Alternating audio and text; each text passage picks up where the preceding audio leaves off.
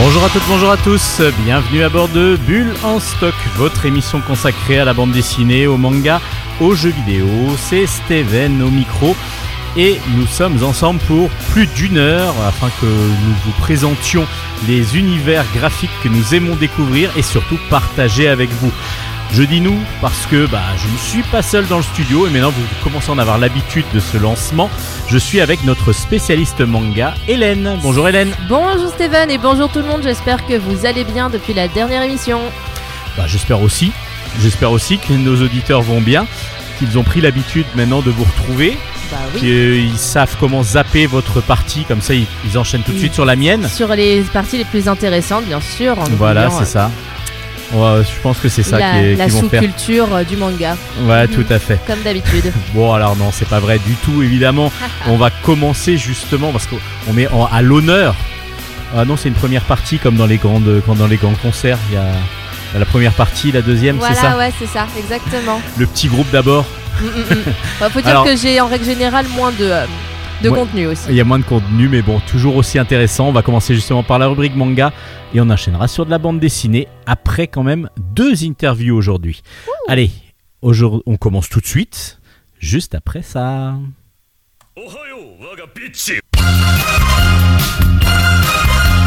Chronique manga. Et oui, le jingle est un peu fatigué.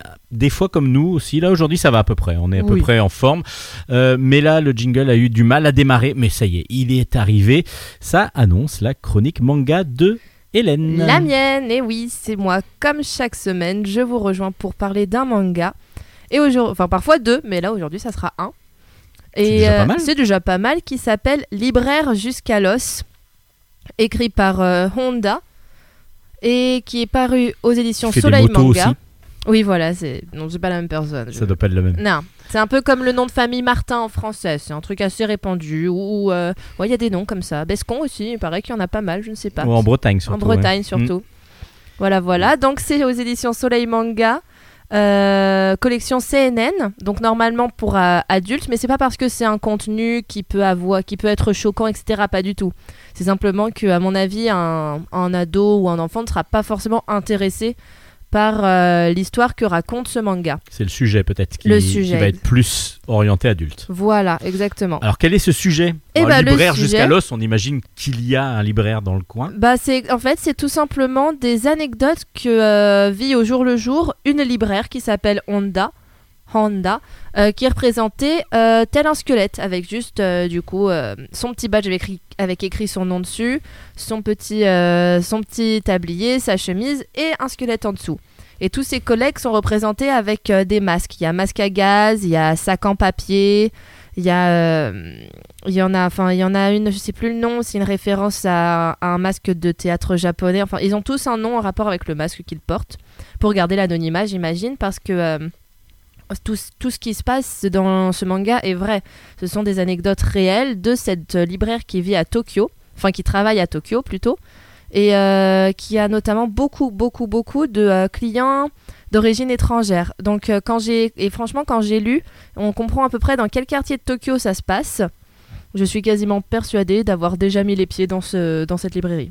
Hein. D'accord. Moi, je suis persuadée de ne pas y être allée parce que je suis jamais allée au Japon. Ah, ben moi, Donc, je suis allée euh... dans le quartier où ça se passe. Elle parle à plusieurs moments. Euh, ça, on n'aura pas chez nous, mais vous pouvez aller dans euh, Animate à, à côté, et cetera. Je suis en... Ah oui, bon, il y en a partout des Animate là-bas, mais il euh, y a des petits indices comme ça où on peut essayer de deviner euh, à peu près où est-ce que ça a lieu. Et du coup, c'est assez marrant. Ça se lit vraiment à, j'ai envie de dire, à allure de croisière. Ça se lit super lentement, mais on n'a pas envie d'aller vite parce que c'est vraiment des petites anecdotes comme ça. Euh, pas de péripéties incroyables ni rien du tout, juste des petites scénettes euh, assez marrantes, assez détachées. Euh, et euh, tous les moments où, la, où donc, euh, Honda s'est retrouvée face à des cols, surtout euh, vis-à-vis de, d'étrangers qui lui demandaient des trucs complètement invraisemblables, mais que dans la tête de l'étranger, ça paraissait logique qu'il l'ait.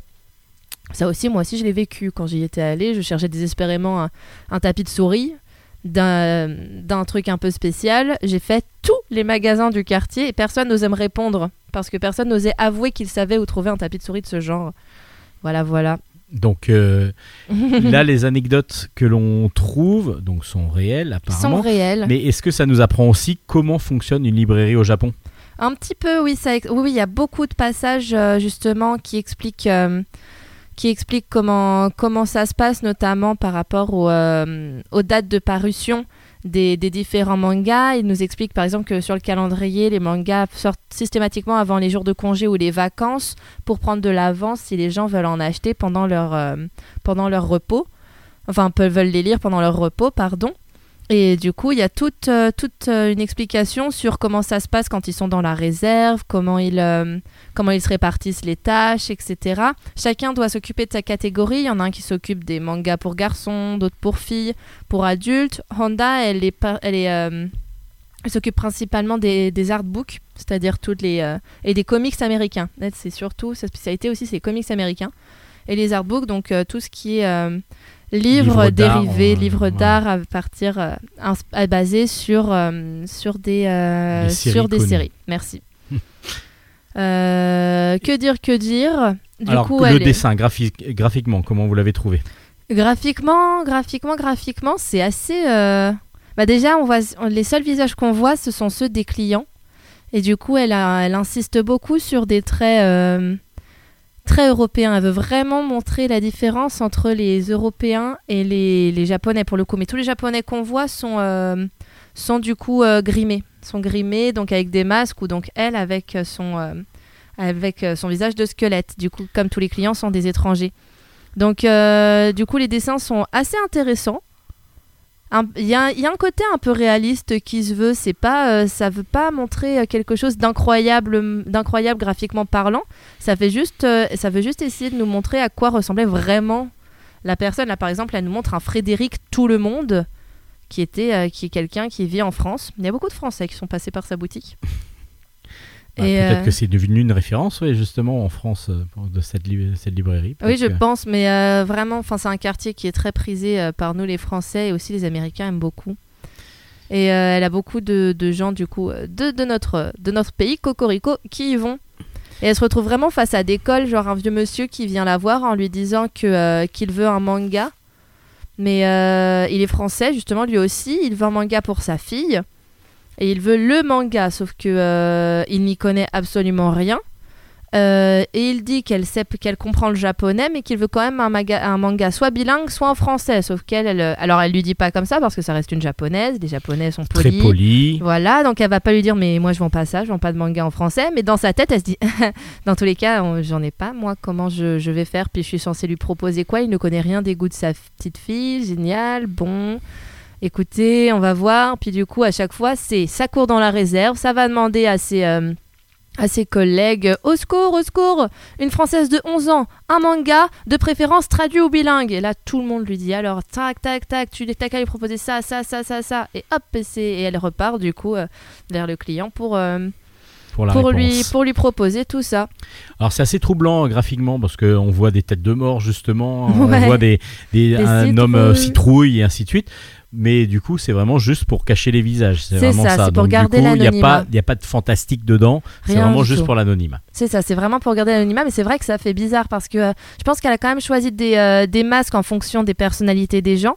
Parce qu'il y a par exemple une, euh, il y a par exemple une de ses supérieures, elle a, elle a un masque de chevalier, il y en a un, il a un masque de moto. Elle a, elle a pas choisi les masques au hasard, peut-être même qu'elle leur a demandé leur avis. Le, la mieux, ah oui, je sais que son éditrice, elle lui a demandé son avis parce que c'est, elle l'appelle du coup Madame Phoque parce qu'elle a une tête de phoque et euh, c'est, elle est trop marrante. Et sauf qu'elle dit, euh, elle, il y a un petit, un petit sketch à la fin où elle explique, euh, elle explique donc. Euh, que euh, c'est Madame Fogg qui a demandé euh, qui a demandé à avoir cette tête-là. C'est assez marrant. Et il y a vraiment des gens qui viennent du monde entier qui apparaissent dans le manga. Là, je suis sur une page avec un Brésilien. Il est, c'est pareil, à chaque fois, la, la vendeuse elle dit « Ah, oh, mais il est trop mignon. Ah, oh, il est pas mal, lui, souvent. » elle, On sent que son style, c'est les, c'est les Américains quarantenaires. Ouais. Ouais, ouais. Ouais, ouais, ouais. Ah oui, et euh, la, le, le thème principal du manga, c'est euh, la, le grand amour... les Européens et les Américains pour le style Boys Love ou Yaoi. donc les garçons qui s'aiment et, oh, et qu'on retrouve beaucoup dans les euh, garçons ou filles, je crois. Non, ou non, yaoi, c'est nom. Que ouais. C'est garçons, garçons qui donc les amours entre les garçons. Les amours entre garçons. Et qu'on retrouve dans une catégorie de manga du coup qui est spécialisée là-dedans. C'est ça, ça et que du coup, a... mais euh, du coup ce que je savais pas, c'est elle, elle dit B L pour boys love et en fait en japonais on dit pas forcément yaoi, on dit boys love, donc ce qui est marrant puisque yaoi c'est un mot japonais. Bah surtout que boys love c'est carrément pas japonais. Oui, c'est carrément pas japonais du tout et sauf que là il est question de manga boys love, c'est assez, euh, c'est assez surprenant, je me dis tiens. Mais donc, c'est-à-dire euh... que nous on utilise le mot japonais et eux ils utilisent un mot américain. C'est ça, c'est marrant non ? C'est très, oui bah oui c'est plutôt original parce mm-hmm. que bah, en même temps, je sais qu'ils sont très liés aussi à la culture étrangère, et en oui, particulier oui, oui. française et, euh, je pense, américaine. Donc, du coup, et automatiquement, et, euh, comme nous, on utilise des mots anglais ou des mots japonais de plus en plus, bah, bah, oui, tu eux, veux, tu eux ça doit ça. Être la même chose. Est-ce que vous pouvez nous rappeler les références, s'il vous plaît, Hélène ? Bien sûr, c'est Libraire jusqu'à l'os, écrit par Honda, paru aux éditions Soleil, collection C N N, et c'était le tome un. Merci beaucoup. Mais je vous en prie. Allez, on passe à l'interview, la première interview du jour. Interview B D. On enchaîne donc du coup après la chronique manga avec l'interview de Cess qui vient nous présenter Camille Petit, paru aux éditions Touchouss des éditions Slalom. Aujourd'hui dans Bulle en Stock, nous avons la joie et l'honneur de recevoir un auteur que nous aimons depuis bah, son premier album, qui Bonjour. S'appelait Papa Pas Prêt. Bonjour. C'est Cess. Bonjour Cess. Bonjour. Alors Cess vient nous présenter son nouvel album qui s'appelle Camille Petit. Le premier tome s'appelle Cap ou pas Cap et c'est aux éditions Touchouss. Alors c'est pas les éditions Touchouss exactement, c'est une nouvelle collection. C'est chez... une nouvelle collection, c'est la collection B D de chez Slalom Édition qui s'appelle Touchouss du coup. Et donc Slalom Édition qui pour l'instant n'avait que des albums jeunesse, enfin pas que, mais beaucoup d'albums jeunesse, des romans. Slalom des... qui est connu pour ses albums euh, jeunesse euh, ado et euh, qui a voulu euh, se lancer dans l'aventure de la bande dessinée en lançant cette collection Touchouss justement et avec euh, ses deux premiers titres, euh, Camille Petit qui est la mienne et euh, La famille au poil euh, qui est... Euh, une autre aventure qui est une autre aventure donc deux petits formats euh, enfin format B D un petit peu plus petit que, que la normale mais en souple format en souple, souple. Donc comme on trouve pas mal dans les éditions jeunesse justement oui en ce moment qui, qu'on voit souvent un peu partout et qui c'est vrai euh, est un format idéal pour les enfants. Alors Camille elle pétille d'accord mais ouais. C'est qui exactement? Alors Camille n'est pas toute seule, elle a sa famille en plus. Non alors Camille c'est une petite fille euh Comment dire, c'est une petite fille accompagnée du coup de sa grande sœur, son papa, sa maman. On a mis un chat, un chien. C'est une famille lambda comme on pourrait trouver euh, un peu partout. Et euh, et on la suit, on la suit sur l'album, on la suit sur une année scolaire. Alors c'est Camille Ocini qui fait les scénarios. Oui. Est-ce que c'est elle quand elle était jeune ou... Alors on a mixé. C'est vrai que c'est vrai que c'est elle quand elle était jeune avec plein de souvenirs qu'elle a notés et c'est aussi notre fille du coup parce que vous Camille êtes ma femme, euh, voilà. Et c'est aussi notre fille euh, voilà et c'est un mix des deux. On a mélangé un petit peu euh, les souvenirs de, d'avant, les souvenirs de maintenant et, euh, et voilà et Camille a noté depuis la naissance de notre fille, elle notait dans son carnet euh, plein d'anecdotes comme tous les parents notent de leur enfant et il y a un moment on s'est dit tiens on va faire quelque chose avec ça. Donc on a des situations parfois très drôles parce qu'il va y avoir une, une réaction de Camille qui va être complètement de, différente de ce qu'on pourrait attendre.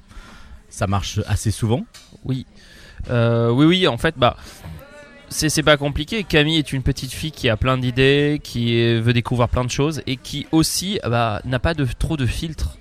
Donc elle adore dire les choses et parfois c'est dans des situations un petit peu compliquées. C'est en public, donc ça met pas mal les parents mal à l'aise. Et c'est ça qui est drôle. Et surtout Pauline, sa grande sœur, elle en joue. Voilà. Et Pauline, elle, elle en joue. Ouais. Elle en fait cap ou pas cap justement. Voilà. Elle en fait cap ou pas cap. Elle en fait. Euh, Pauline est plus en mode euh, préadolescence. Elle y arrive en tout cas. Donc euh, c'est ça. Voilà. C'est ça qui était intéressant. Alors du coup la famille, oui comme vous dites classique, bah il y a le papa qui est qui essaye de d'initier ses enfants euh, justement à ce qu'il aimait lui quand il était jeune. Donc oui alors Star on a, Wars, euh... c'est vrai on a un papa un peu geek. On a voulu un papa un peu geek qui travaille à la maison. Alors moi je suis illustrateur, je travaille à la maison. Euh, on s'est dit qu'on prenait un papa peut-être qui travaille dans le domaine des jeux vidéo, je ne sais pas. On ne sait pas trop, mais il est dans ce domaine-là. Euh... Ah, il le dit à un moment donné, si je me rappelle voilà. bien. Il travaille dans, voilà, dans les jeux vidéo. Il a des références un peu. En fait, c'est, on se représente, on se projette. On se projette en tant qu'adulte avec beaucoup de nostalgie de nos années quatre-vingts. quatre-vingt-dix, plus pour moi, quatre-vingt-dix. Mais voilà, donc c'est un, un papa un peu geek. Un papa geek, une et maman. Une maman euh, plutôt. Euh... Alors, on s'est dit qu'elle était plutôt. Euh... On a dit qu'elle était. Je... journaliste pour euh, magazine, alors on ne sait pas trop de quel magazine, mais journaliste. Euh, du coup, elle, elle est plus en mode je sors de la maison pour aller travailler, donc c'est l'inverse. Donc il y a papa qui garde plutôt les enfants. Papa garde souvent les enfants, les récupère à l'école. C'est voilà. ça, c'est pour ça qu'il lui Comme... se retrouve de, avec les mamans à et la sortie de l'école. Il se retrouve souvent au parc avec les mamans. Et, et voilà. à la sortie de l'école aussi. Comme et beaucoup de papas modernes. Première pression, voilà. euh, première pression des enfants quand ils, justement ils enlèvent la pression de la sortie. Alors quand je disais, il y a beaucoup d'humour, évidemment, mais il y a aussi des moments tendres. Oui. Euh, beaucoup de moments tendres et puis des moments même assez euh, oui, en fait, poignants par moments. On a, a voulu faire planche, un album. On en, en parlera fait, juste après. Ah, voilà, on a fait un album en fait que on a fait l'album qu'on aime lire, c'est-à-dire. Euh, Alors euh, les gags ça marche bien, on, a, on aime tous lire des, des gags, mais on voulait aussi un album où parfois tu as le personnage et ça se termine sur une situation qui est plutôt émouvante ou de l'émotion et pas forcément le haha pan pan pan.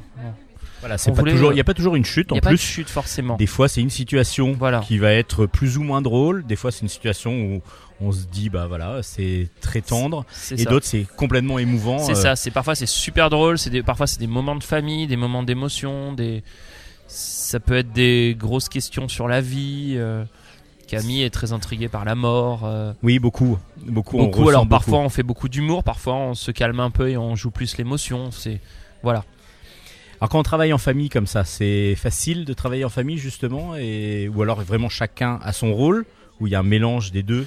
Ah alors ça que... dépend des moments. Parfois chacun a son rôle, parfois ça se mélange. Camille elle écrit donc. Camille Ocini, Ocini, on, on bah, rappelle le... voilà, l'autrice. Elle écrit, elle, euh, elle a son petit carnet, elle m'écrit tout dans l'ordre, page par page. Et une fois qu'elle en a écrit pas mal, elle vient me les montrer. Je les lis, je rigole. Euh, je peux donner mon avis parfois. Euh, mais en général, elle fait ça bien, donc j'ai pas trop à intervenir. Moi, là où j'interviens souvent, c'est quand son découpage... Quand elle a un problème avec son découpage, c'est moi qui interviens pour lui dire bah ça on peut l'enlever, ça on, je peux dessiner ça. Voilà, moi je le vois plus en image, donc elle ça l'arrange après. Voilà. Donc oui, il y a vraiment un travail de duo, mais voilà. avec chacun quand même mais le tout... rôle de scénariste et, et chacun et voilà. le, le rôle d'illustrateur. Moi j'amène mon côté graphique, elle amène l'histoire, elle je ne l'aide absolument pas sur euh, sur les histoires à venir, sur l'organisation des, des des gags, tout ça. Ça c'est elle gère son côté et moi je gère du mien. Et votre voilà. euh, graphisme justement, vous travaillez comment ? Et moi, je, alors, cet album a été réalisé entièrement avec un iPad Pro. D'accord. Donc, euh, outil qui est très très bien, assez moderne. Et, euh, et qui en plus, euh, donc, on peut le, tr- le trimballer très facilement. Je le trimballe partout, je travaille n'importe où. Et non, bah, c'est, c'est très pratique. Pour, disons que pour faire du Camille Petit, l'iPad Pro me suffit amplement. Et ça me permet aussi de modifier mes dessins, modifier mes découpages assez aisément. Donc euh, non, je, je continue sur, cette, sur cet outil. Avec la mise en couleur qui, pareil, est faite euh, par ordinateur sur le même, euh, c'est ça. Le même principe. C'est ça. Toujours avec le même outil. Toujours euh, pareil, avec euh, le même logiciel. Et euh, une mise en couleur euh, relativement simple, mais euh, pour mais la efficace. Taille du bouquin et la pagination, ça suffit. Un peu d'ombre, un peu de lumière, et voilà. Donc je vois que vous êtes fier de votre bébé. Ah oui, je l'aime beaucoup celui-ci. C'est, euh... c'est le fait de travailler en famille. Peut-être. Qui... C'est peut-être c'est une histoire de famille, mais aussi c'est, euh... c'est c'est comme ça quand on en a fait un qui marche, euh, qui a l'air de marcher et qui euh... et on en est fier. Voilà. Il y a un bon retour pour l'instant. Alors, ça vient de sortir, c'est ça hein il est sorti Là, fin est... septembre. Fin septembre.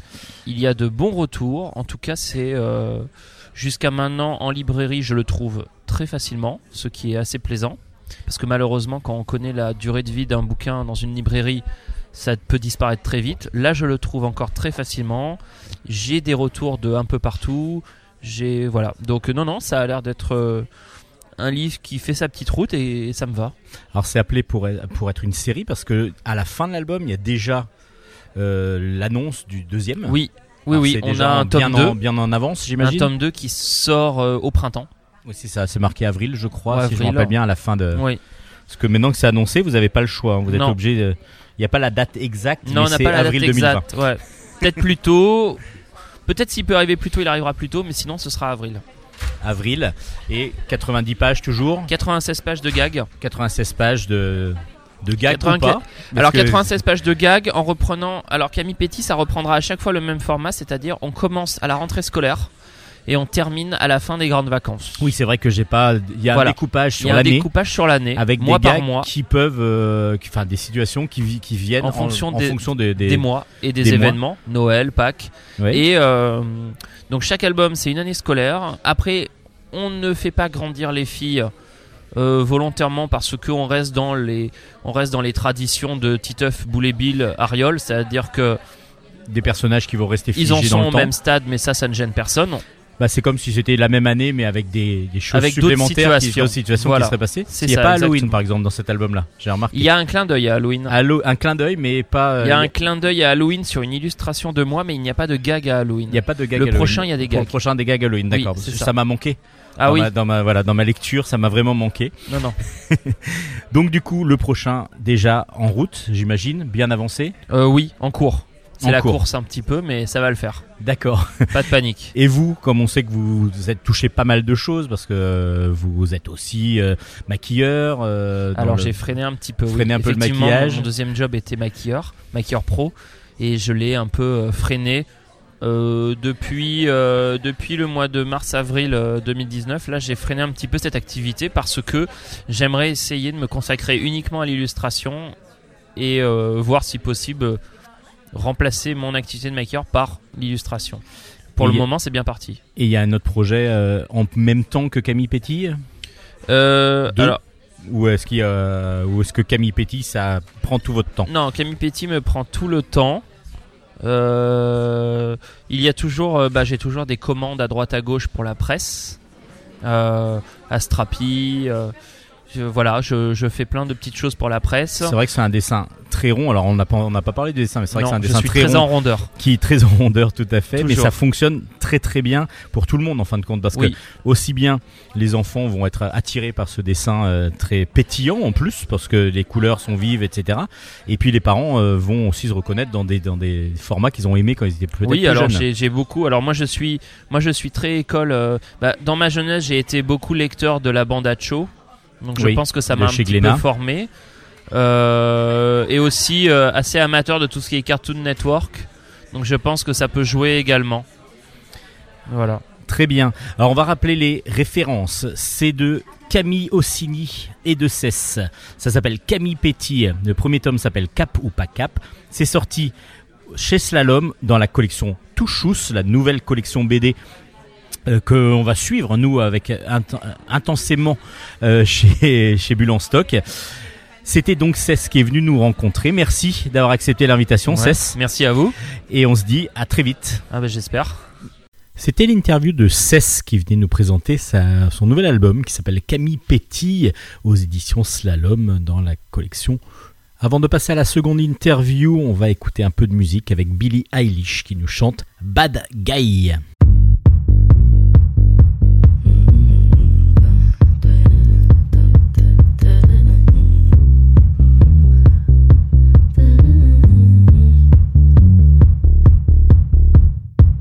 Shirt now with my bloody nose sleeping, you're on your tippy toes creeping around like no one knows. Think you're so criminal.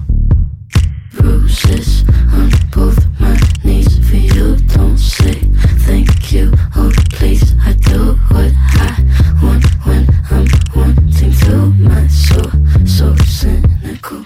So you're a tough guy, like you really rough guy. Just can't get enough guy, just always so puff guy. I'm that bad type, make your mama sad type. Make your girlfriend mad type, might seduce your dad type. I'm the bad guy. Duh.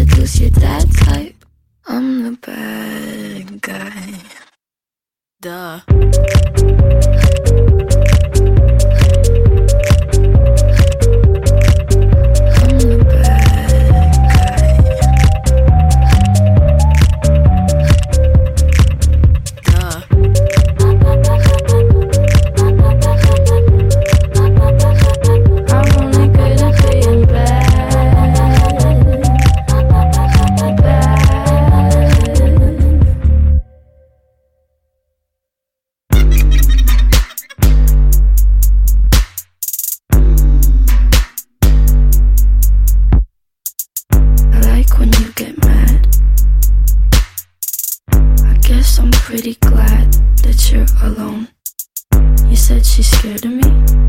I mean, I don't see what she sees, but maybe it's cause I'm wearing your cologne.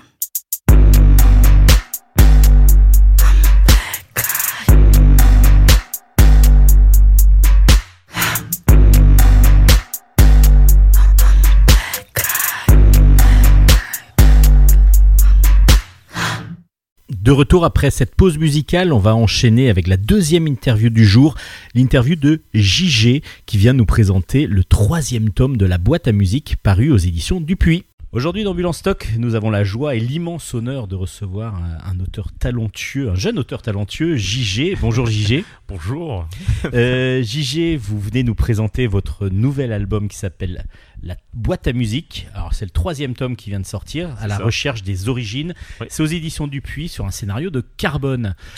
Tout Alors pour ceux qui ne connaissent pas La Boîte à musique, est-ce que vous pourriez nous parler un petit peu de cet univers un petit peu particulier, enfin de l'histoire de, de, de ouais, base, c'est très pour vraiment remettre euh, tout dans le... okay. dans, en ordre pour tout le monde. On a déjà présenté les albums mm. dans des émissions précédentes, mais là ça va remémorer à tout le monde ou alors mm. faire découvrir à certains qui viennent d'arriver dans Bulle en Stock. Alors, euh, alors c'est dur de trop... de pas trop en dire, en même temps trop en dire pour pas trop spoiler, parce que là déjà voilà, c'est le troisième album, donc il y a beaucoup de choses qui, se, qui commencent à, à se mettre en place et à, à répondre à quelques, quelques questions euh, posées.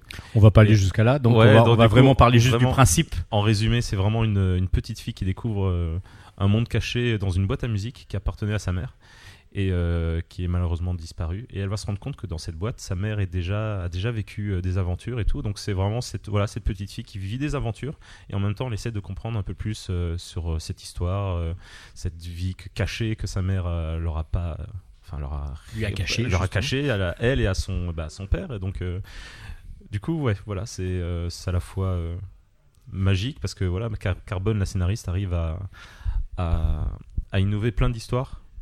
Euh, plein de situations qui euh, font quand même oublier le, le, la base dramatique de l'histoire qui est la perte d'un parent, mais euh, on s'en détache très, très rapidement en fait, et, euh, et moi de mon côté voilà, dans, dans le dessin j'essaie de, d'apporter un peu de magie, que ce soit dans les couleurs ou, euh, ou dans ces personnages un peu, enfin pas qu'un peu, vraiment bizarres vraiment bizarres parce que justement Nola qui a, c'est Nola hein, c'est ça c'est le, Nola, ouais. Nola la, l'héroïne ouais.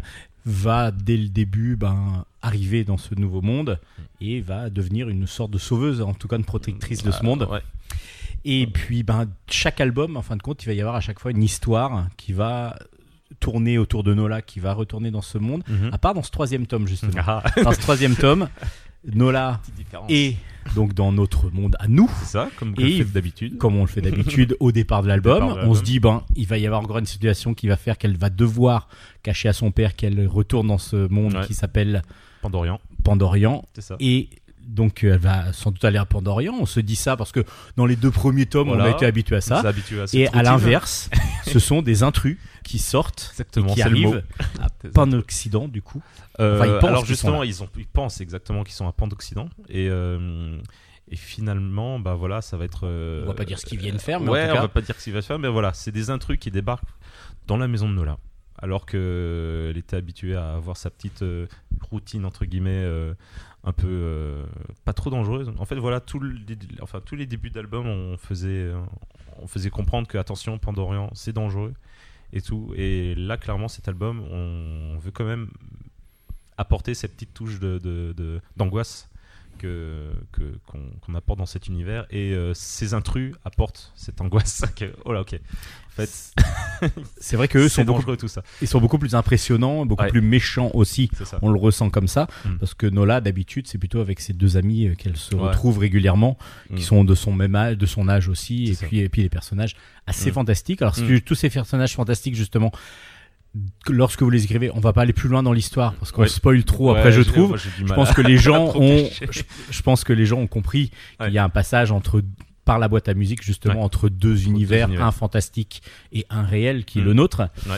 Euh, et justement, il y a plein de personnages fantastiques. Alors, est-ce que tous sont déjà décrits et écrits et, et, et résumés par Carbone lorsqu'elle vous envoie le scénario, ou vous avez une part d'imagination que vous devez mettre en place ? Alors, c'est un mélange de tout ça. C'est-à-dire que si vraiment un personnage a besoin d'avoir un élément important, qui, c'est-à-dire voilà, un élément qui, euh, qui a un rôle dans l'histoire, et euh, bah, ça elle va me l'indiquer clairement. Ça c'est euh, évident. Ça c'est que... évident parce que euh, voilà, par exemple là on va parler de, de personnages qui ont des cornes parce que ça fait partie d'une race qui s'appelle les Cornelius, voilà, et ça a vraiment un impact dans l'histoire.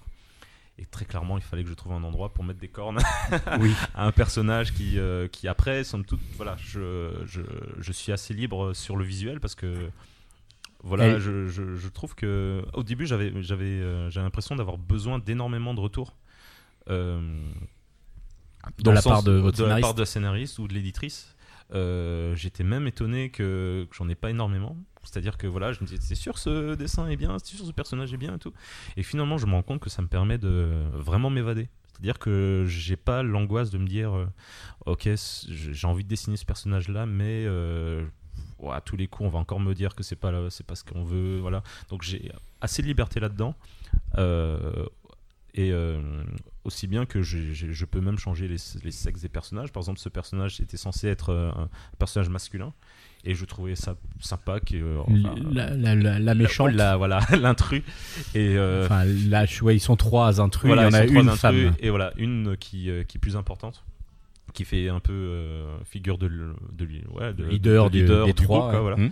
Et euh, et voilà, je trouvais ça sympa que ça soit un peu euh, le un peu un miroir inverse, voilà, de, de Nola, une, un personnage féminin mais euh, qui, qui est forte aussi comme Nola, mais d'une autre, farce, d'une autre façon en fait, parce que Nola est quand même forte derrière son, son, son, son petit âge et, ses, et son, son innocence, son innocence, voilà, mais on, on prouve dans, enfin, à travers des aventures, euh, les aventures qu'elle traverse, que finalement elle, a, elle arrive à tenir quoi, et, euh, et elle laisse, voilà, elle laisse éclater quelques petits moments de, de fragilité, mais clairement, on montre quelqu'un, enfin un personnage qui est qui est fort face à face à un deuil, face à une responsabilité qu'on responsabilité qu'on lui donne et tout. Et euh, voilà, je sais pas, je voulais vraiment avoir un personnage qui se, qui reflète Nola, mais euh, qui a une force un peu plus euh, brutale en fait. Et euh, et voilà, c'est ce qui m... en Dans fait en, en voyant l'histoire que que Carbone me propose, je, j'essaie de voilà visuellement qu'est-ce que ça peut donner, qu'est-ce comment comment innover aussi, parce que voilà, on arrive à un troisième tome et il y en aura pas mal encore après. Bon, donc ça c'est une bonne nouvelle déjà pour les lecteurs. Voilà, je, je l'annonce, et euh, du coup vraiment il faut, je pense qu'il faut vraiment que chaque tome ait son son identité. Et euh, pas se répéter, et justement, voilà, comme on disait, qu'on rentre dans une routine, que Nola rentre dans la boîte à musique et tout ça, et là, bim, non. Troisième tome, pas du tout comme ça. Oui, bah, du coup, ça change directement, ça change et c'est directement, ce qui est plutôt ouais. agréable aussi pour le lecteur. Bah, s'il y a une surprise, ouais. Ouais. avec, de nouveaux, avec de, des nouveaux personnages voilà. en plus, donc du coup, on n'est pas sur de, quelque chose de redondant. Ouais, on se retrouve dans, bah, à l'inverse, en fin de compte, de mmh. ce qu'on connaît habituellement, et c'est comment ça. ça va réagir.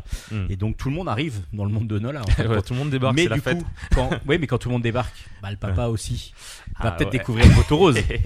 Voilà, et donc, il y a ça aussi, il y a donc cette situation-là. Alors, c'est marrant et c'est plus angoissant peut-être que les deux deux premiers ouais. parce que du coup on, et on le ressent en plus, ça se passe de nuit en plus ouais, oui, voilà. et donc du coup il y a toute cette ambiance euh, nocturne mm. qui est quand même beaucoup plus angoissant pour, pour tous les lecteurs la mm. plupart du temps, c'est ça. Et, et du coup on le ressent beaucoup. Alors justement, les couleurs ont une ouais. grosse grosse importance dans votre dessin. mm. Euh, comment vous travaillez? Alors, et pour les mais, couleurs, mais aussi déjà de base vous travaillez euh, par ordinateur euh, le, ah oui, l'ensemble techni- techniquement voilà, c'est, c'est purement numérique purement numérique, mais j'essaye de donner l'impression que c'est du, du tradi, enfin, traditionnel, c'est-à-dire des vraies peintures, que ce soit de l'aquarelle ou de, la, de l'acrylique et tout. Parce qu'avant tout, je, ma formation est euh, à tourner autour de, bah, des, de la peinture, des techniques traditionnelles. Et euh, pour, pour moi, en fait, le, l'ordinateur, c'est plutôt euh, un moyen de, de transférer ce que j'ai appris en traditionnel, mais en, en numérique, pour me faciliter entre guillemets la vie, c'est-à-dire que je ne pas avoir cette angoisse de, de mettre une, une tâche au mauvais endroit et devoir tout recommencer sa planche, parce que voilà, j'ai pas sauvegardé ma planche parce que c'est du vrai papier. Oui, voilà. Tout à fait. Voilà, donc euh, là, ça me permet de, d'être un peu plus rapide, mais euh, j'ai pas envie qu'on, qu'on, qu'on ait l'impression que, ça, que c'est un ordinateur en fait qui a fait ça. J'ai, j'ai vraiment envie d'avoir le, ce côté un peu... Euh, c'est-à-dire humain, quoi, qu'on sent la qu'on sent la qu'on patte, sent la qu'on, patte sent la, la... qu'on sent la tâche, qu'on sent les qu'on sente les erreurs, qu'on sente que les couleurs débordent. Ah, les voilà. erreurs, il y en a voilà. plein, ça se voit. Ouais, non mais franchement. Mais finalement... Alors nous, pour nous, pour nous lecteurs, vous inquiétez pas, on les voit pas du tout. Au contraire, alors, alors quand c'est je absolument magnifique. Alors quand je merci beaucoup. Alors quand je dis erreur, c'est pas erreur. De... C'est plus. Non, de... c'est évidemment pour faire un mot. Hein. Ouais, non mais clairement. En fait, je précisais que dans le sens où quand on utilise par, par exemple de l'aquarelle. Euh, moi je vois ça surtout comme une euh, euh, enfin quand on utilise de l'aquarelle, on n'arrête pas de rediriger la couleur, c'est-à-dire la couleur fait un peu ce qu'elle veut. Le, oui, voilà, ça fait des tâches poser, en fin de compte et tâche, qu'on essaye de, de on la dirige un on peu, la dirige un peu la tâche, on ouais. dirige un peu la tâche, voilà. Et cette méthode-là, j'ai voulu un peu la reproduire à l'ordinateur, c'est-à-dire fonctionner vraiment par tâche.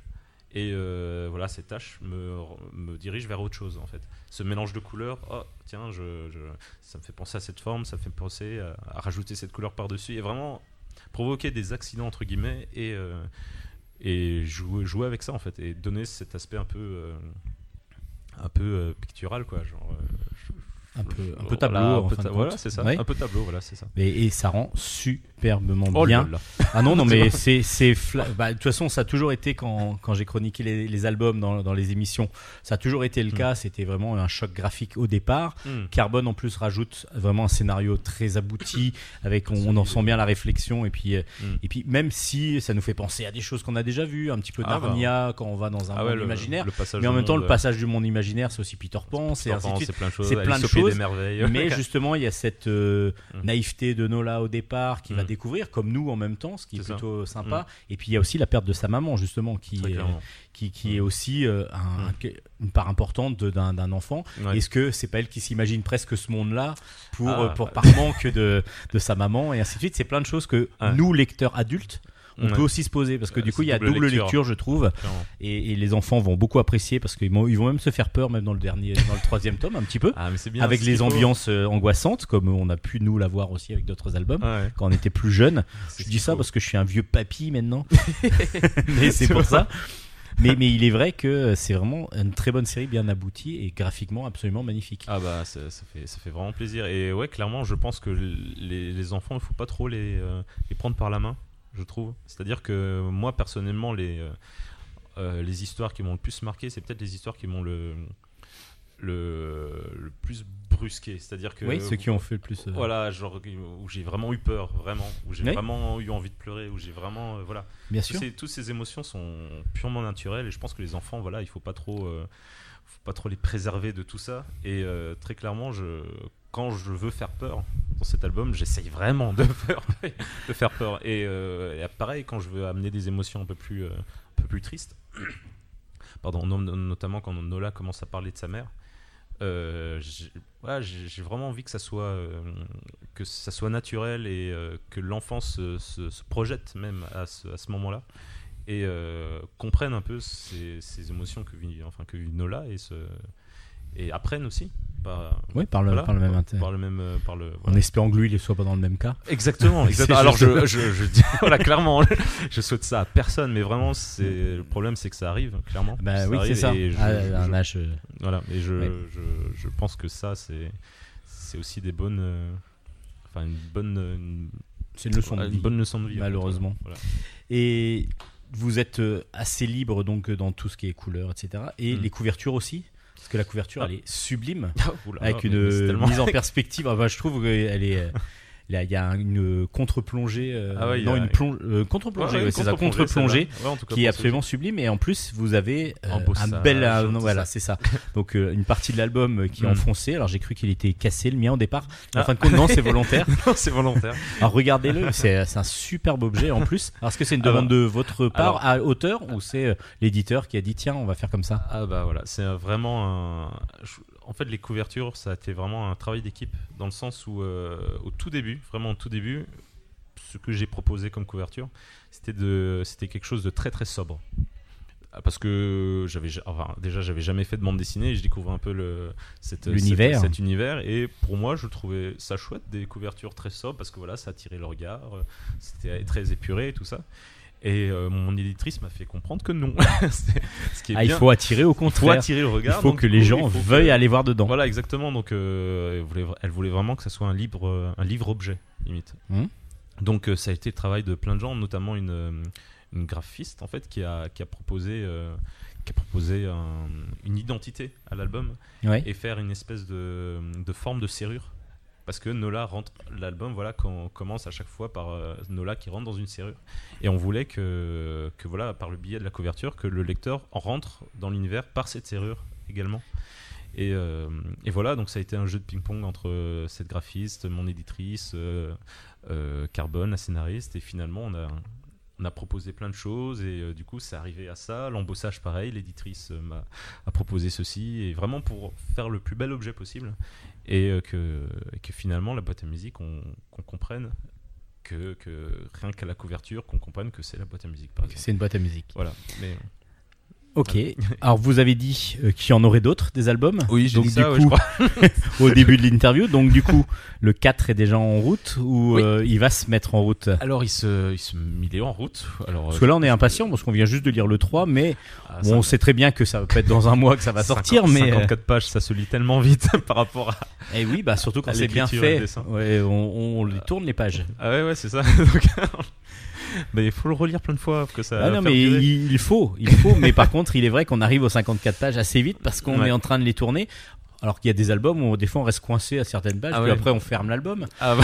Mais bon, celui-là, non, c'est pas le cas. Là, ah je bah, peux vous assurer que ce soit euh, vos enfants ou vous, euh, vous allez vraiment apprécier, ah vous mais, adultes mais... qui écoutez sans doute l'émission. C'est, c'est chouette, hein, mais en tout cas, ouais, ça, ça, il faudra être un peu patient. Parce que, euh, ouais, en tout cas pour les deux premiers tomes, il fallait, euh, il fallait lancer la série. Parce que voilà, elle sort de Bien nulle sûr. part. Même moi et Carbone, on est deux auteurs qui sortent vraiment de nulle part parce qu'on n'a jamais fait de bande dessinée avant. Et euh, Dupuis nous a vraiment conseillé de, de, pour propulser l'album, vraiment que les deux premiers tomes sortent la même année.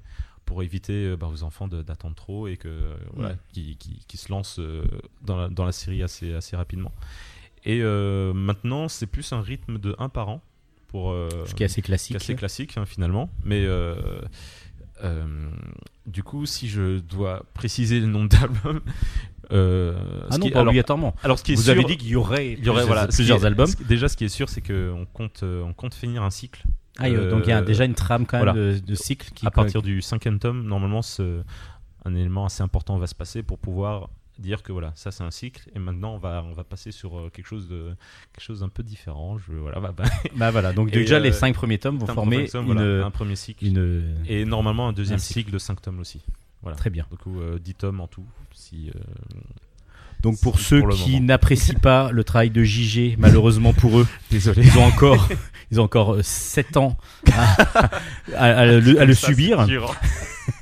Par contre, ceux qui apprécient comme euh, Bulle en Stock, euh, ceux qui écoutent Bulle en Stock et ceux qui ont suivi les conseils de Bulle en Stock, ceux qui apprécient le travail de Jigé et de Carbone vont apprécier ces sept prochaines années. Oui, oui, parce que la boîte à musique, la boîte à musique va donc continuer. Alors je rappelle les références. La boîte à musique, c'est le tome trois qui vient de sortir, à la recherche des origines. Cherchez pas le quatrième, il est en cours d'exécution. Donc l'année prochaine, en octobre normalement. En octobre deux mille vingt du coup, oui. euh, parce que comme c'est podcastable, peut-être que quelqu'un l'écoute en deux mille vingt-trois Ah oui, voilà. Bah, oui, bah, oui, voilà. Toi coup, là en deux mille vingt-trois va le chercher. Ça y est, il est déjà là dans ta librairie. Il y a même le, il y a même le cinquième. Tout, tout est sorti, vas-y, c'est le moment. Tu auras tout le cycle. Donc la boîte à musique, le tome trois s'appelle « À la recherche des origines ». C'est donc de Carbone au scénario et notre invité Jigé, c'est aux éditions de Dupuis. Oui. Et donc Jigé, merci beaucoup pour euh, merci d'avoir vraiment. accepté l'interview de Bulle en Stock. Ah bah, c'était un réel plaisir. Merci beaucoup. Merci, au revoir. Au revoir. C'était donc l'interview de Jigé qui venait de nous présenter le troisième tome de la boîte à musique, paru aux éditions Dupuis. Allez, on enchaîne sur... les chroniques bandes dessinées. Chroniques bandes dessinées. Allez, on commence avec une série qu'on connaît depuis un petit moment maintenant, euh, même s'il y a eu des séries, pas parallèles, mais des séries dans d'autres, enfin dans le même univers, mais avec d'autres personnages. Ça s'appelle Mage. Mage, le troisième tome est sorti, ça s'appelle Alterat. C'est de Jean-Luc Istin au scénario, de Lassie au dessin, et c'est toujours aux éditions Soleil. Non, pourquoi je dis on connaît sans, voilà, sans connaître, c'est-à-dire que Mage fait partie de cette collection d'Heroic Fantasy où on a déjà rencontré les elfes, on a déjà rencontré les nains, les orques et les gobelins, et cette fois-ci, ben, du coup, une, une nouvelle série, une quatrième série sort avec les mages, le troisième tome, donc s'appelle Alterat. Alterat, qui est-ce ? C'est un mage, évidemment, comme le nom indique, de la série l'indique, mais c'est un mage nécromancien, c'est-à-dire qu'il est lié à l'art de la mort, en fin de compte, il peut faire revivre les morts, il peut interroger aussi les morts, donc lui travaille beaucoup avec les morts. Il est aux ordres de Godric, un roi euh, qui est plutôt roublard, vicieux, qui veut absolument, absolument prendre, mettre la mainmise en tout cas sur les royaumes qui l'entourent. Et donc pour cela, il va utiliser euh, soit la guerre, soit la trahison, la, t- la traîtrise, enfin voilà, tout ce qui n'est pas obligatoirement très positif dans une relation avec ses voisins. Alors, Alterat, lui, est obligé de subir les ordres de Godric. On apprend dans le bouquin pourquoi. Et puis, surtout, il est amoureux de la femme qu'il a fait renaître. Donc, il a fait res- ressortir des, d'entre les morts. Et du coup, il ne peut pas, évidemment, la... s'en échapper et ne peut pas la laisser comme ça dans le château de Godric. Il est le seul à savoir qu'elle est là. Donc, évidemment, il ne peut pas... Le, vu qu'il a ressuscité en secret, il ne peut pas la, la, la quitter. Alors, les, les méfaits de Godric vont se faire soit par la guerre, comme je le disais, mais il reçoit aussi le roi Éric. Éric et son mage qui viennent normalement pour une alliance qui doit se faire euh, entre Godric et Éric.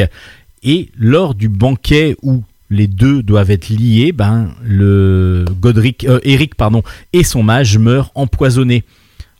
Godric, on pense évidemment que c'est Godric qui l'a fait, à part que le poison utilisé pour tuer Éric et son mage, c'est celui utilisé par Alterat, notre fameux mage nécromancien, qui lui est lié comme ça à Godric, mais euh, bah, il n'est pas lié, il est presque esclave de Godric.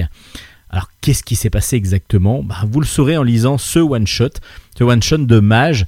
Alors cette série elfe, mage, nain, orques et gobelins, euh, cette série de mages, je trouve, euh, donne un renouveau un petit peu à, à tout cet univers.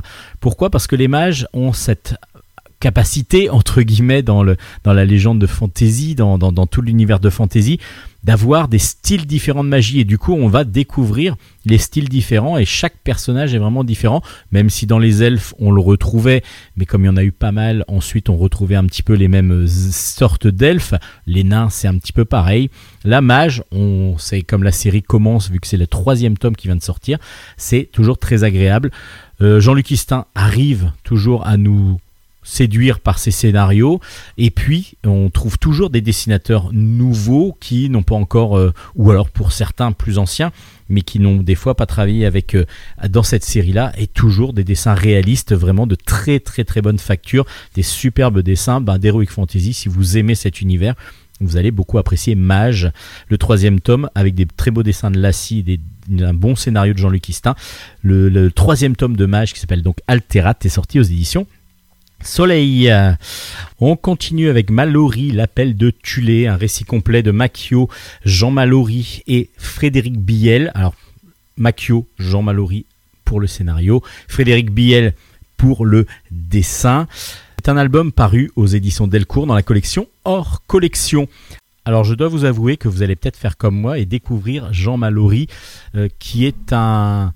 ethnologue, historien, écrivain, géographe, géomorphologue, qui a donc fait beaucoup, beaucoup de choses pour l'évolution, enfin la, la connaissance en tout cas de toutes ces des terres un petit peu in, inexplo, inexploitées, inhabitées, inex, non connues, on va dire, de, de notre humanité. Et justement, et il est, c'est le premier à atteindre le pôle Nord géomagnétique le vingt-neuf mai mille neuf cent cinquante et un, en compagnie, en compagnie de l'Inuit Kutzikotzok. Alors je ne sais pas s'il écoute Bulle en Stock, mais désolé pour la prononciation de son nom. Et aussi des équipages de chiens de traîneau. Il est allé de, par la côte ouest du Groenland sur la banquise. C'est un exploit humain évidemment, avec en plus ben, tout, tout le côté scientifique qui en ressort, et c'est justement ce que le scénariste Macchio et le dessinateur Frédéric Biel mettent en scène dans ce one shot de cent trente pages euh, qui donc euh, est cette aventure qui est un, vraiment un exploit, et qui donc nous montre non pas la complexité de, enfin si bien sûr la complexité de l'aventure, mais aussi l'album nous montre beaucoup. Et ça, c'est très, très intéressant. La façon dont Jean Malaurie a travaillé, on va dire, un petit peu autour de, des personnes. Ce n'est pas tout à fait travaillé, mais le relationnel et la découverte justement du monde inuit, parce que ce sont les Inuits qui l'ont aidé à aller justement dans, ce, dans cet endroit.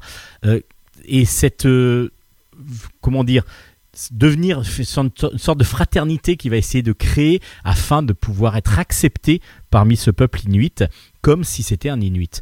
Et ça, c'est très très intéressant. Il y a tout le côté ethnologie qui est vraiment très très intéressant, le côté humain qui ressort beaucoup, avec des très très beaux décors, des très très belles illustrations qui sont vraiment magnifiques. Du coup, bah, cette aventure, moi je l'ai découverte grâce à cet album et j'en suis heureux parce que c'est vraiment un très très bon, très, très bon album, une très très belle aventure qui mérite, qui mérite d'être connue. Pour ceux qui ne le connaissent pas comme moi, hein, j'étais peut-être ignare dans cette, sur cette découverte du, du nord euh, géomagnétique. Et pôle nord géomagnétique, mais là, ça, cet album me donne vraiment envie d'aller en découvrir encore un peu plus. Ça s'appelle Malaurie, l'appel de Tulé, et c'est aux éditions Delcourt.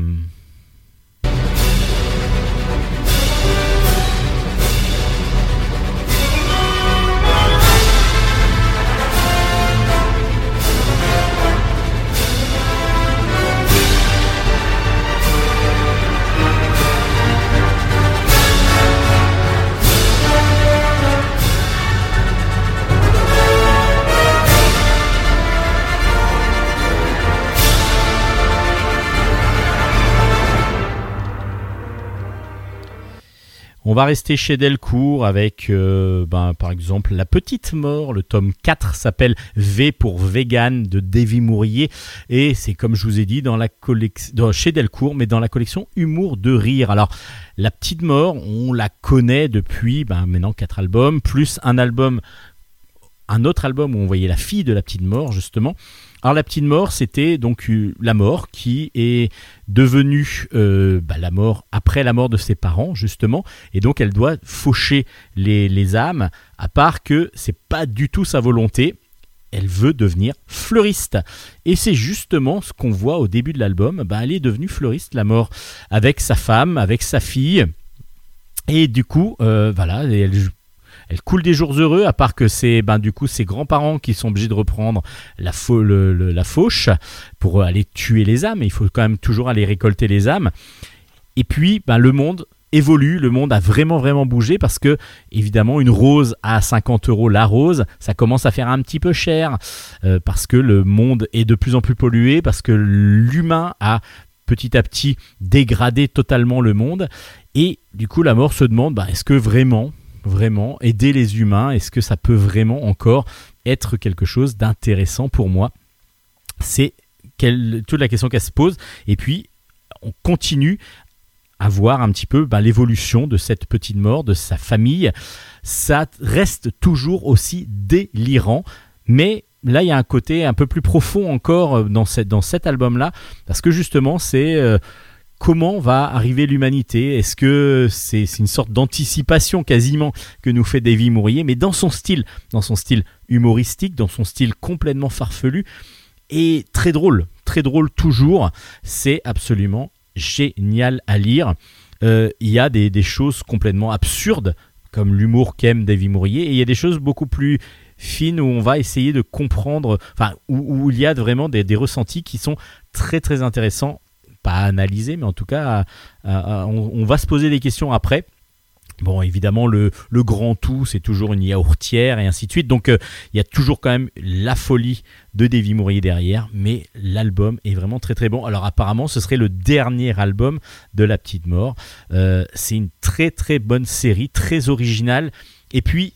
Très original aussi, vous avez la possibilité grâce à un petit, euh, une petite application que vous mettez sur votre smartphone d'aller scanner certaines planches, et le fait de scanner certaines planches, vous allez avoir des petits reportages sur comment on fait une, une, une case, alors par exemple un strip plutôt, j'ai, j'ai adoré ce, ce, cette partie-là où pendant vingt minutes, Davy Mourier nous fait étape par étape comment il fabrique un strip de La Petite Mort, en allant à l'essentiel, et c'est vrai que ça fonctionne très bien. On voit aussi sur les tournages, parce que à l'intérieur de, de cet album, il y a aussi des romans photos, comme le fait aussi Davy Mourier régulièrement, et là on voit le, le tournage des, des romans photos, c'est vraiment très très bien fait.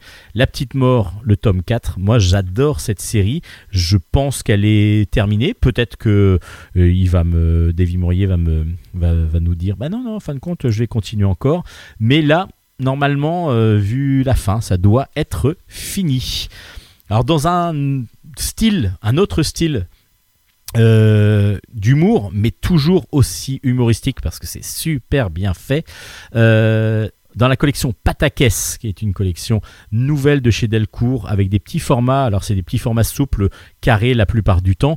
Là est sorti Eijun, Eijun sur un scénario de Fab Caro, alors qu'on connaît déjà depuis un petit moment euh, avec euh, Open Bar par exemple, Zai Zai Zai, et avec des dessins de Eve Marie euh, qui sont absolument sub, enfin, sublimes, très drôles, vraiment je, assez jetés et vraiment euh, super bien dessinés. Euh, et Eijun, c'est donc chez Delcourt dans la collection Pataquès.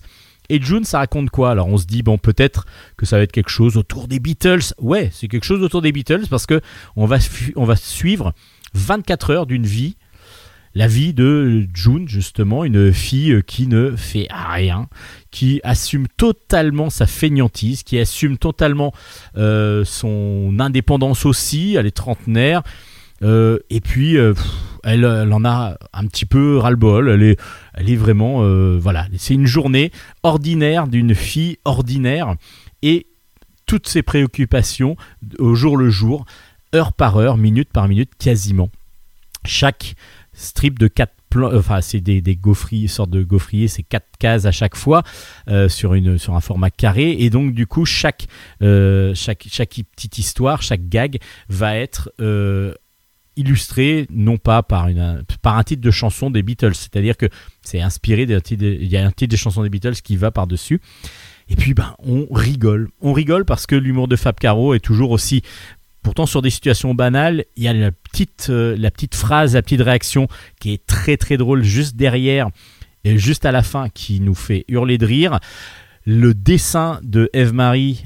Euh, et on, là, là, on la ressent, la, la, la, le, le personnage, on ressent June avec des fois, c'est, c'est, c'est comment dire, sa non-envie de, de, de, d'y aller, sa, sa nonchalance par moment. Euh, on adore ces personnages dès le début. Dès le début, on accroche et puis ben, on a envie de suivre ces aventures. Il n'y a pas grand-chose hein, qui se passe par moment, mais c'est plus des réflexions, c'est plus des situations qu'elle n'a vraiment pas envie de, de subir, euh, les, des soirées ratées. Euh, des... y a, y a... On fait vraiment un spectre, euh, les deux auteurs vraiment utilisent un spectre assez large de toutes les situations qu'on pourrait vivre avec à chaque fois un petit effet euh, drôle euh, sur la fin, un peu caustique par moment, euh, toujours un humour... Euh, à la Fab Caro évidemment, mais on sent que le duo fonctionne très bien parce que il y a vraiment du répondant, je pense, dans cette, dans cette, dans cette dessinatrice Eve Marie, euh, du répondant avec Fab Caro, et on ressent que les deux fonctionnent très très bien. C'est un très très bon album dans cette collection Pataquès euh, que moi j'aime beaucoup parce que c'est de l'humour assez irrévérencieux et Eijun l'est aussi un petit peu, peut-être un peu pas trop trop trash, mais en tout cas vraiment on est sur des situations d'une, d'une demoiselle euh, un petit peu euh, un, un petit peu voilà, de tous les jours peut-être, il y en a quand même pas mal qui sont comme ça dans la vie. Ça s'appelle Eijun, un excellent album aux éditions Delcourt, allez vous le procurer très très rapidement parce que vous allez faire un très très bon achat. On change d'univers, on change de lieu, on change surtout d'époque, là on se retrouve en dix-huit cent soixante-deux. On va suivre des cow-boys, des Indiens, et puis euh, la Wells Fargo. Alors, bon, je vous dis ça comme ça rapidement. On est entre le Colorado et l'Arizona. On va suivre plusieurs choses.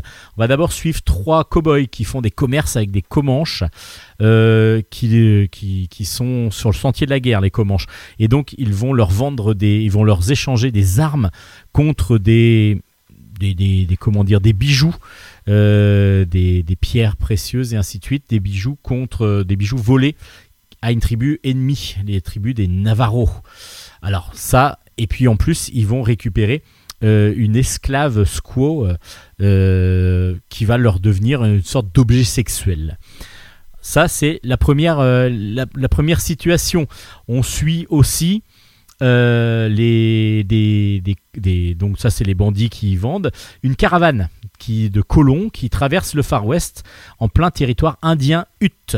Alors ceux-là on, les, on, va, on va les suivre, et puis bah, justement, la troisième partie que l'on suit, les troisièmes, il n'y a t- pas trois histoires en même temps, on sait très bien que ça va, tout, tout le monde va se rejoindre justement euh, autour de la maison des Quakers. Les Quakers sont donc des, des fermiers, des gens qui vivent dans la, dans la, dans la campagne. Là, c'est la famille, euh, euh, je ne me rappelle plus de leur nom, euh, Woolman, la famille Roul, Woolman, pardon, Ruth et Samuel, qui ont une, un relais, un relais qui s'appelle Deer Peak, et ce relais va leur permettre de, de, de, de bah justement, cette fameuse diligence de colons va s'arrêter. En fin de compte, les, les diligences, la Wells Fargo en particulier, faisaient traverser comme ça les États-Unis, c'était un peu sorte de comme le, le train de l'époque, hein. Il n'y avait pas encore le train, mais bon, c'était le train de l'époque. Et petit à petit, bah, il fallait passer d'étape en étape où on pouvait se restaurer, on pouvait, on était accueilli et on pouvait aussi changer les chevaux qui devaient euh, du coup euh, bah, se reposer, et on en prenait des frais pour pouvoir continuer. Et c'est exactement ce que présente Stagecoach, Stagecoach pardon, euh, aux édi- euh, qui s'appelle Le Relais des Miraculés, le premier tome. C'est de Setter au scénario, de Brecht au dessin, et c'est aux éditions de, du Long Bec. C'est donc Stagecoach nous présente ces trois situations, donc des bandits, un, une caravane et ces, ces, ces paysans qui vivent et qui sont le relais de, de ces... De ces de ces caravanes de colons. Évidemment, on a bien compris que ces trois groupes vont se retrouver autour de cette maison, autour de ce relais, euh, et il va se passer pas mal de choses. Alors, je ne vous dis pas trop ce qui se passe, mais la situation est toujours est très très agréable à, à, à découvrir au départ. On n'arrive pas à comprendre obligatoirement les tenants et les aboutissants de tout. Et justement, Setter arrive à nous tenir en haleine jusqu'au bout pour voir ce qui va se passer. Et ça, c'est tout l'intérêt du, du, du, du, du, du scénario. Avec en plus bah, la mise en situation d'une époque qui est réelle, qui a donc existé, et du coup qui est très réaliste apparemment. Je ne suis pas spécialiste total du western, mais il est vrai qu'avec Lord Morrison du même duo euh, juste avant et ce Stagecoach, euh, Setter a vraiment pris des situations réelles, des, vraiment des situations réalistes surtout, et nous, a, nous permet comme ça de nous plonger en plein dans l'univers ben, du cow-boy, mais peut-être un petit peu moins romancé que ce qu'on pourrait voir, avec beaucoup plus réaliste que ce qu'on pourrait voir par exemple dans certains films où euh, ben, les, les, les cow-boys sont vraiment représentés comme des héros et ainsi de suite. Là, on est vraiment sur quelque chose de beaucoup plus euh, terre à terre et beaucoup plus réaliste. Et beaucoup plus, donc, bah, beaucoup plus intéressant aussi, parce qu'on plonge dans leur vie.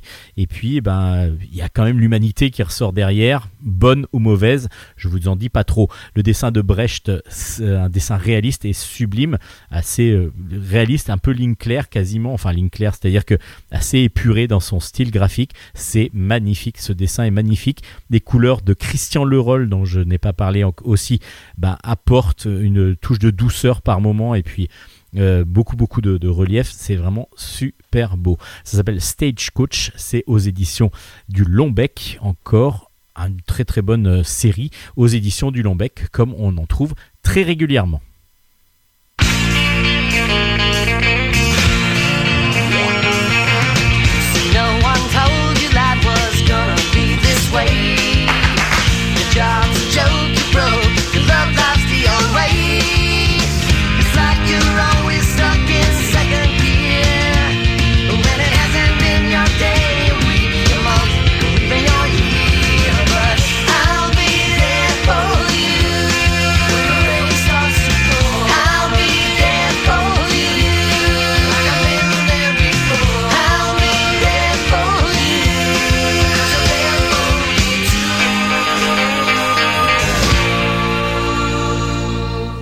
On continue avec euh, October Faction, euh, Faction, euh, comme vous voulez. C'est un comics, euh, le tome un est sorti, ça s'appelle Le Cycle de la Terre. C'est de Steve Niels au scénario, Damien Worm au dessin, et c'est aux éditions Delcourt. Alors, cette euh, série scénarisée par euh, le scénariste de trente jours de nuit, euh, nous reprend bah, des ambiances assez glauques comme il sait le faire, avec une famille, une famille, donc on va retrouver Frédéric, qui est un, un il est comment dire, professeur dans une université où il présente, où il explique un petit peu les différents monstres qui peuvent exister. Et il va, on va comprendre assez rapidement qu'il, qu'il est chasseur de monstres. En tout cas, qu'il était chasseur de monstres parce qu'il a pris sa retraite et il vit avec sa femme euh, qui a quelque chose un peu trouble au départ de l'album. On va comprendre petit à petit hein, dans l'album comment ça se passe. Et ces deux enfants qui sont des adolescents, un peu désabusés et qui surtout, surtout, surtout sont complètement euh, en dehors de, de... Ils n'ont pas d'amis, ils sont vraiment en dehors de, de, du, du, du système de, voilà, de, du, du lycée euh, habituel. Alors eux, ils veulent carrément arrêter les études et leur euh, père leur demande pourquoi, parce qu'ils veulent reprendre justement la chasse aux monstres que leur a, que, que, que, qu'était le, la, le, le métier principal de leur père.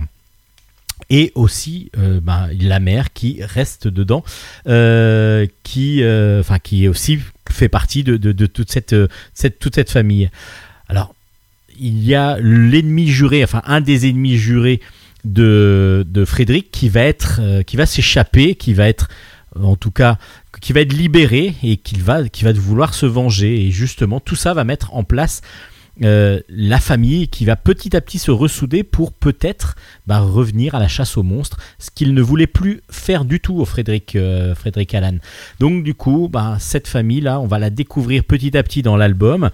On va découvrir aussi le partenaire de Frédéric qui lui, lui-même lui demande de revenir éventuellement.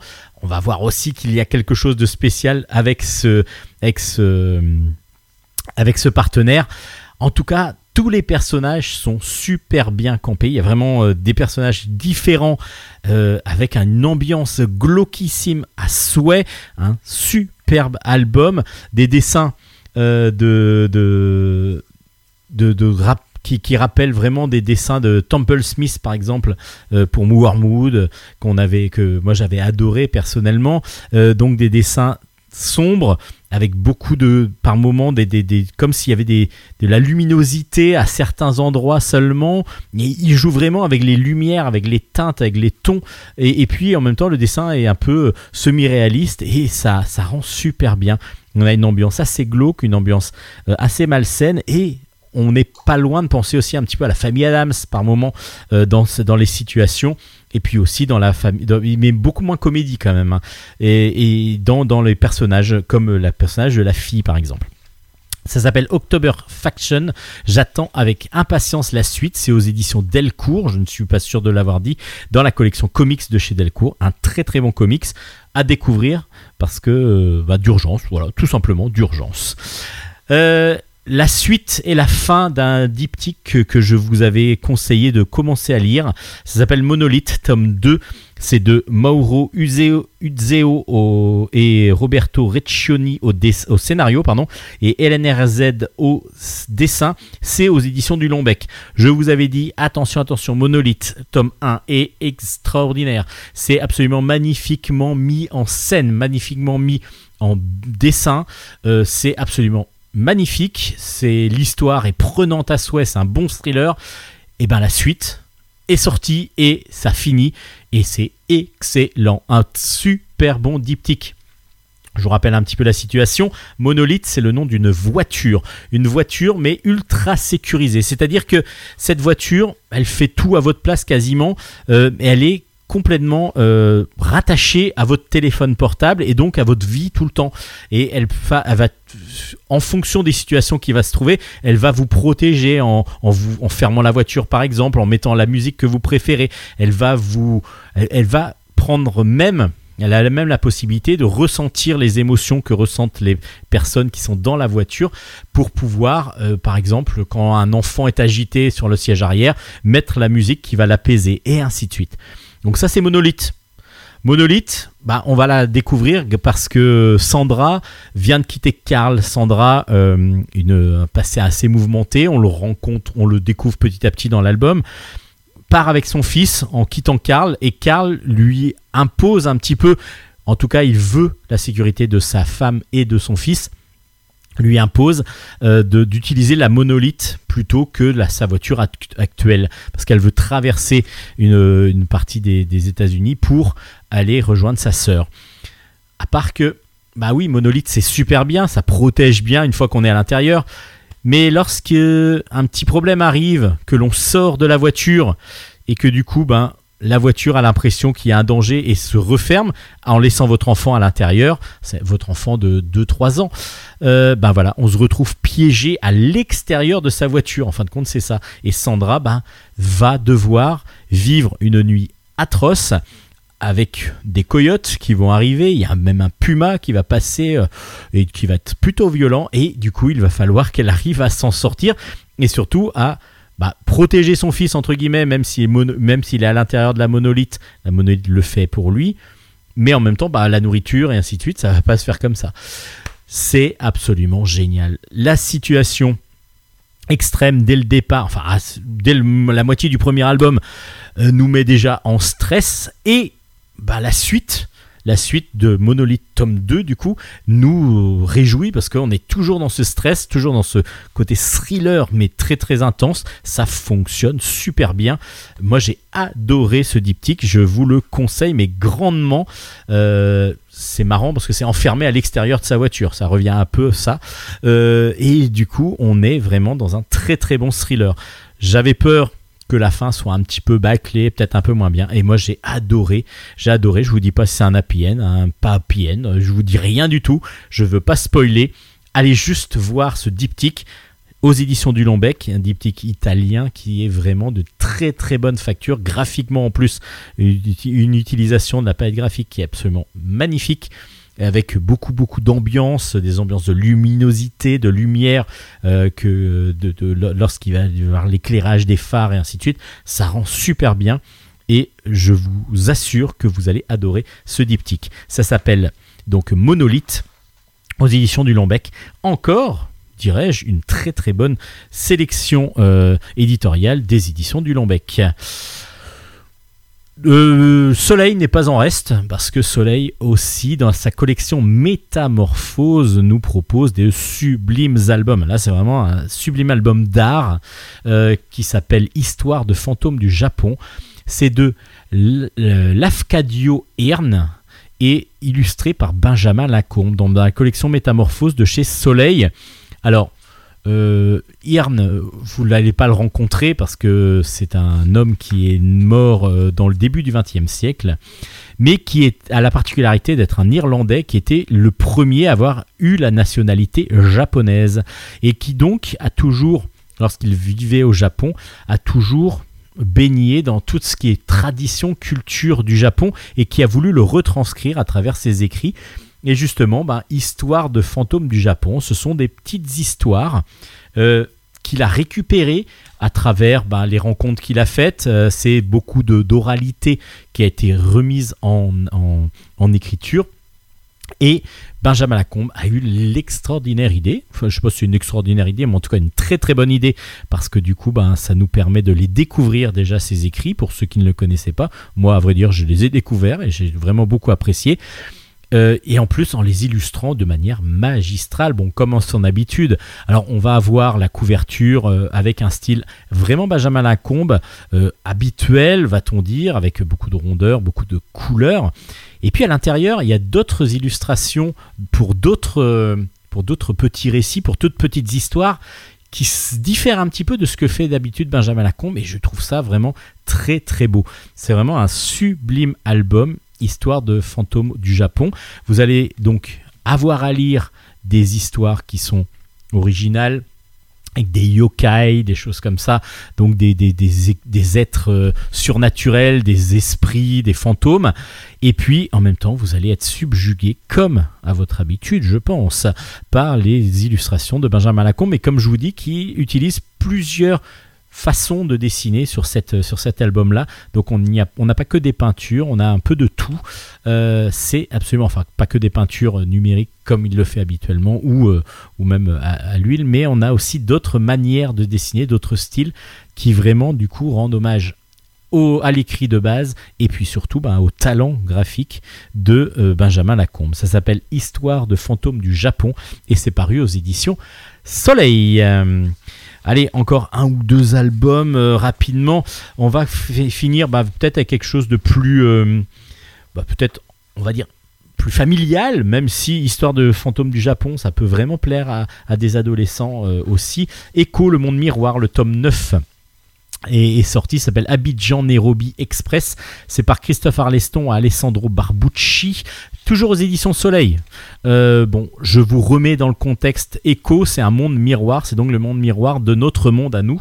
Euh, c'est une terre parallèle où l'électricité n'existe pas, donc on est dans quelque chose d'un petit peu steampunk, mais aussi très fantastique parce que cet univers est dirigé par des léprochaunes, euh, qui sont des, des, lép- des oui c'est ça, des préchaunes pardon.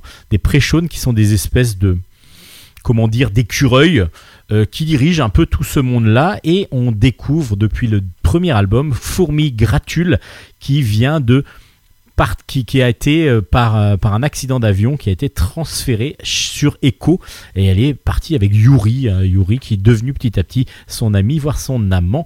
Et puis, ça, et puis elle découvre nous, avec nous Echo. Donc du coup on se retrouve dans un monde parallèle, on est parti à Las Vegas à un moment donné, mais le Las Vegas de Echo, on est parti dans plusieurs à Rome euh, la dernière fois. Bah là justement ça commence à Rome parce que Fourmi euh, a la particularité d'avoir un, elle a un don, elle peut se métamorphoser, en, en tout cas récupérer l'âme d'un mort récent, et du coup sa personnalité va se transformer.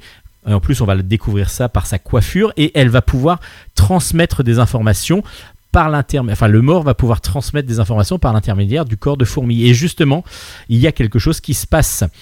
Euh, depuis quelques semaines, euh, des préchaunes meurent, meurent de honte. meurent de honte parce qu'ils ont perdu leur poil subitement, et du coup bah, c'est une honte pour les, les préchaunes, et donc du coup ils meurent. Il y en a plus de soixante-quinze euh, qui sont morts là récemment, et donc du coup Fourmi va partir avec Yuri bah, à l'endroit où apparemment est part de cette, cette, ce, ce problème et cette maladie qui viendrait d'Abidjan, Abidjan donc euh, en, en Afrique.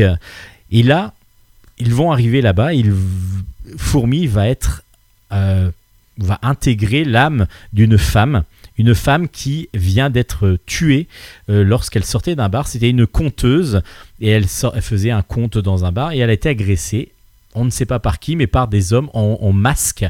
Et elle va, et c'est, bah, Fourmi va, par l'intermédiaire de cette femme-là, avoir petit à petit des indices, et surtout, après, va pouvoir compléter et va essayer de comprendre avec ses amis euh, d'où vient le danger et pourquoi les préchaunes sont malades à cause de bah, quelque chose qui se passe. Je ne vous en dis pas trop non plus, je n'ai pas envie de spoiler non plus cette histoire de Echo qui est toujours aussi bien dessiné, c'est toujours un, un dessin semi-réaliste très drôle euh, par moment, enfin euh, graphiquement c'est, c'est magnifique, euh, Barbucci de toute façon on n'a pas besoin de faire beaucoup d'éloges pour dire que c'est un excellent dessinateur, et ça tout le monde le sait. Et puis Christophe Arleston nous lance toujours, nous amène là cette fois-ci en Afrique avec euh, des légendes, avec euh, pas mal de, de, de bestiaires aussi très originales, euh, très ori- euh, un bestiaire originaux, de coup, des, des bestiaires, des, des bêtes originales, euh, et donc un bestiaire assez fourni et, et, et qui fourmille, comme le nom de notre héroïne, qui fourmille d'idées avec plein plein de personnages différents. C'est vraiment super bien fait. Ça s'appelle Echo Monde Miroir, le tome neuf est sorti aux éditions Soleil. Et puis ben, on va finir avec deux petites B D euh, deux petites B D euh, pardon jeunesse. On va finir par Cartoon tome trois qui s'appelle Chaperli Popette, c'est de Greg Tessier au scénario et Amandine au dessin, et c'est dans la collection euh, Miss de Miss euh, enfin, de Jungle, donc c'est Miss Jungle de chez Jungle. Alors Cartoon, Bah, enfin, Amandine, on la connaît, c'est la maman de Mistinguette, c'est la dessinatrice de Mistinguette, et Greg Tessier est son papa en fin de compte. Donc, c'est la série Mistinguette, ça on la connaît, je vous ai présenté assez récemment le dernier album. Et Cartoon, qui c'est ? Bah, c'est le chaton, le chaton qui a recueilli la famille de, de, de Mistinguette. Et ben là, il suit non pas ses aventures à lui, mais en fin de compte, on va plus centrer l'histoire autour de Cartoon. Et là justement Cartoon bah, va devoir rencontrer, d'abord se familiariser avec les animaux aux, aux alentours, en particulier le chat, le chien pardon, du voisin qui lui euh, un chien tout foufou, est beaucoup plus gros que Cartoon, donc Cartoon en a peur au départ, et puis surtout se familiariser avec un personnage que Cartoon et comme tous les chats vont devoir rencontrer régulièrement, c'est le vétérinaire. Le vétérinaire pour faire les vaccins et ainsi de suite. Donc du coup, il y a un côté didactique où on va nous apprendre comment on doit faire pour élever un chaton, qu'est-ce que l'on doit euh, faire pour que notre chaton soit en bonne santé. Et puis en même temps, bah, y a tous les gags autour de ça, avec le papa qui, de, dès qu'il voit une aiguille, bah, il a envie de tomber dans les pommes. Donc du coup, même quand on fait une petite piqûre à son chaton, il tombe dans les pommes. Et puis justement, il n'en voulait pas de ce chaton, mais il devient de plus en plus gaga de ce chaton. Tout ça, c'est très drôle. Ça reste donc dans un dessin très rond, comme le sait le faire Amandine, avec beaucoup de couleurs, c'est très coloré. Et c'est donc la suite, enfin c'est une série parallèle à Mistinguette, qui est excellente. Donc... Cartoon, le tome trois est sorti, ça s'appelle Chaperly Popette et c'est aux éditions Jungle. Et pour finir, on va parler de Sacha. Sacha l'été, c'est une B D de Raffaella Bertagnolo, pardon, j'avais un peu de mal, Bertagnolio, Lio, pardon, Berta. Gnolio, voilà, exactement, et Jean-Christophe Mazuri, et c'est aux éditions Frimousse. Vous savez que Frimousse s'est mis à la bande dessinée depuis quelques temps maintenant, un peu plus d'une année, et ils sortent des choses vraiment différentes à chaque fois, et c'est vrai que Sacha l'été est très original déjà graphiquement. Lorsque l'on regarde cette, ce personnage de Sacha, euh, on voit une sorte de... C'est très géométrique en fin de compte parce qu'on voit une sorte d'ovale. Son, son, son, son, vis, son visage était un ovale, mais non pas verti- dans la verticalité, mais dans l'horizontalité. Donc c'est horizontal, c'est un ovale horizontal qui forme son visage. C'est très épuré, c'est très simple, mais c'est super efficace. Et puis quand on regarde la végétation, regardez juste la couverture, la végétation autour, ben, ça paraît être une, quelque chose un peu comme si on était dans, un, dans, dans, une, dans une peinture un peu surréaliste. Et puis, on va rencontrer pas mal de personnages. Alors, Sacha, c'est un petit garçon qui arrive euh, chez ses grands-parents. Et oui, ses parents, pour lui, l'ont, euh, l'ont abandonné chez ses grands-parents qu'il ne connaît pas. Et puis surtout, ses grands-parents, bah, ils habitent en campagne, il n'y a pas de télé, il n'y a pas de wifi, enfin voilà, c'est vraiment glauque, c'est vraiment inintéressant au possible. Et donc Sacha va déprimer, en tout cas c'est ce qu'il pense, il va dire voilà, j'en, j'en ai, je peux pas quoi, je peux pas vivre pendant deux mois ici. Et puis il va suivre son grand-père qui lui part à l'aventure, pas à l'aventure tout à fait, il va se promener dans les bois. Et là, Sacha va faire des découvertes extraordinaires parce qu'il va rencontrer surtout beaucoup de personnages complètement farfelus, complètement fous, et c'est ça qui est très drôle dans la B D, c'est que déjà le personnage, bon, ça paraît une situation très simple au départ, mais lorsque vous rencontrez un ours qui est fan d'électronique, quand vous et qui vous demande des, des, des, des, des, de l'aide pour pouvoir réparer sa console de jeu par exemple, et puis quand vous rencontrez des lapins qui font vraiment n'importe quoi, qui sont vraiment des vrais lapins crétins, une brebis qui, elle, philosophie, euh, enfin, qui, qui est devenue vraiment philosophe au fur, au, fur, euh, au fur et à mesure de sa vie, et du coup qui, qui, nous parle, euh, qui nous parle comme si elle était dans un cours de philosophie, un crapaud un petit peu complètement foufou, une souris dépressive, tout ça forme euh, des personnages que l'on va rencontrer avec des petites scénettes. En fin de compte, c'est des scénettes de cinq six planches à chaque fois, dans une situation où Sacha va découvrir en même temps cet animal-là et va pouvoir aussi l'aider éventuellement. Et nous, on les découvre en même temps et on se réjouit à chaque fois de découvrir « Ah tiens, lui, eux, ça va être qui ?» Alors les lapins, bon, on les voit comme des lapins au départ et puis en fin de compte, ils sont complètement farfelus. L'ours, on se demande vraiment pourquoi il va être original. Et en fin de compte, le fait qu'il adore l'électronique et qu'il cherche absolument à faire développer tout son système électronique, c'est très drôle. Tout de l'univers est farfelu, point de vue graphisme, mais aussi point de vue, euh, point de vue scénario. Et c'est super drôle. C'est très, très intéressant. C'est, c'est le jeté pour le dessin. C'est, c'est un dessin, comme je vous ai dit, très original parce qu'on a plus, on tend plus peut-être vers l'illustration jeunesse que de la bande dessinée pure, mais ça rend super bien. Et puis l'histoire, la situation et les personnages sont très très attachants, très mignons, on a envie de leur faire des gros câlinous et tout, c'est terrible, ça marche super bien. Ça s'appelle donc Sacha l'été, c'est aux éditions Frimousse et c'est une grosse recommandation si vous voulez lire une très bonne B D pour jeunesse avec vos enfants justement, n'hésitez pas. Sacha l'été, c'est vraiment excellent, c'est chez Frimousse qui nous offre une, une ligne éditoriale euh, très originale avec des choses vraiment variées. Allez découvrir les éditions Frimousse dans leur euh, catalogue jeunesse évidemment, mais aussi dans leur catalogue B D. Il y a beaucoup beaucoup de choses à découvrir, je pense que vous allez beaucoup apprécier. Ça s'appelle donc Sacha l'été, grosse recommandation jeunesse pour cette émission de Bulle en Stock. Et c'est là que va finir, que vont finir pardon, les chroniques bande dessinée.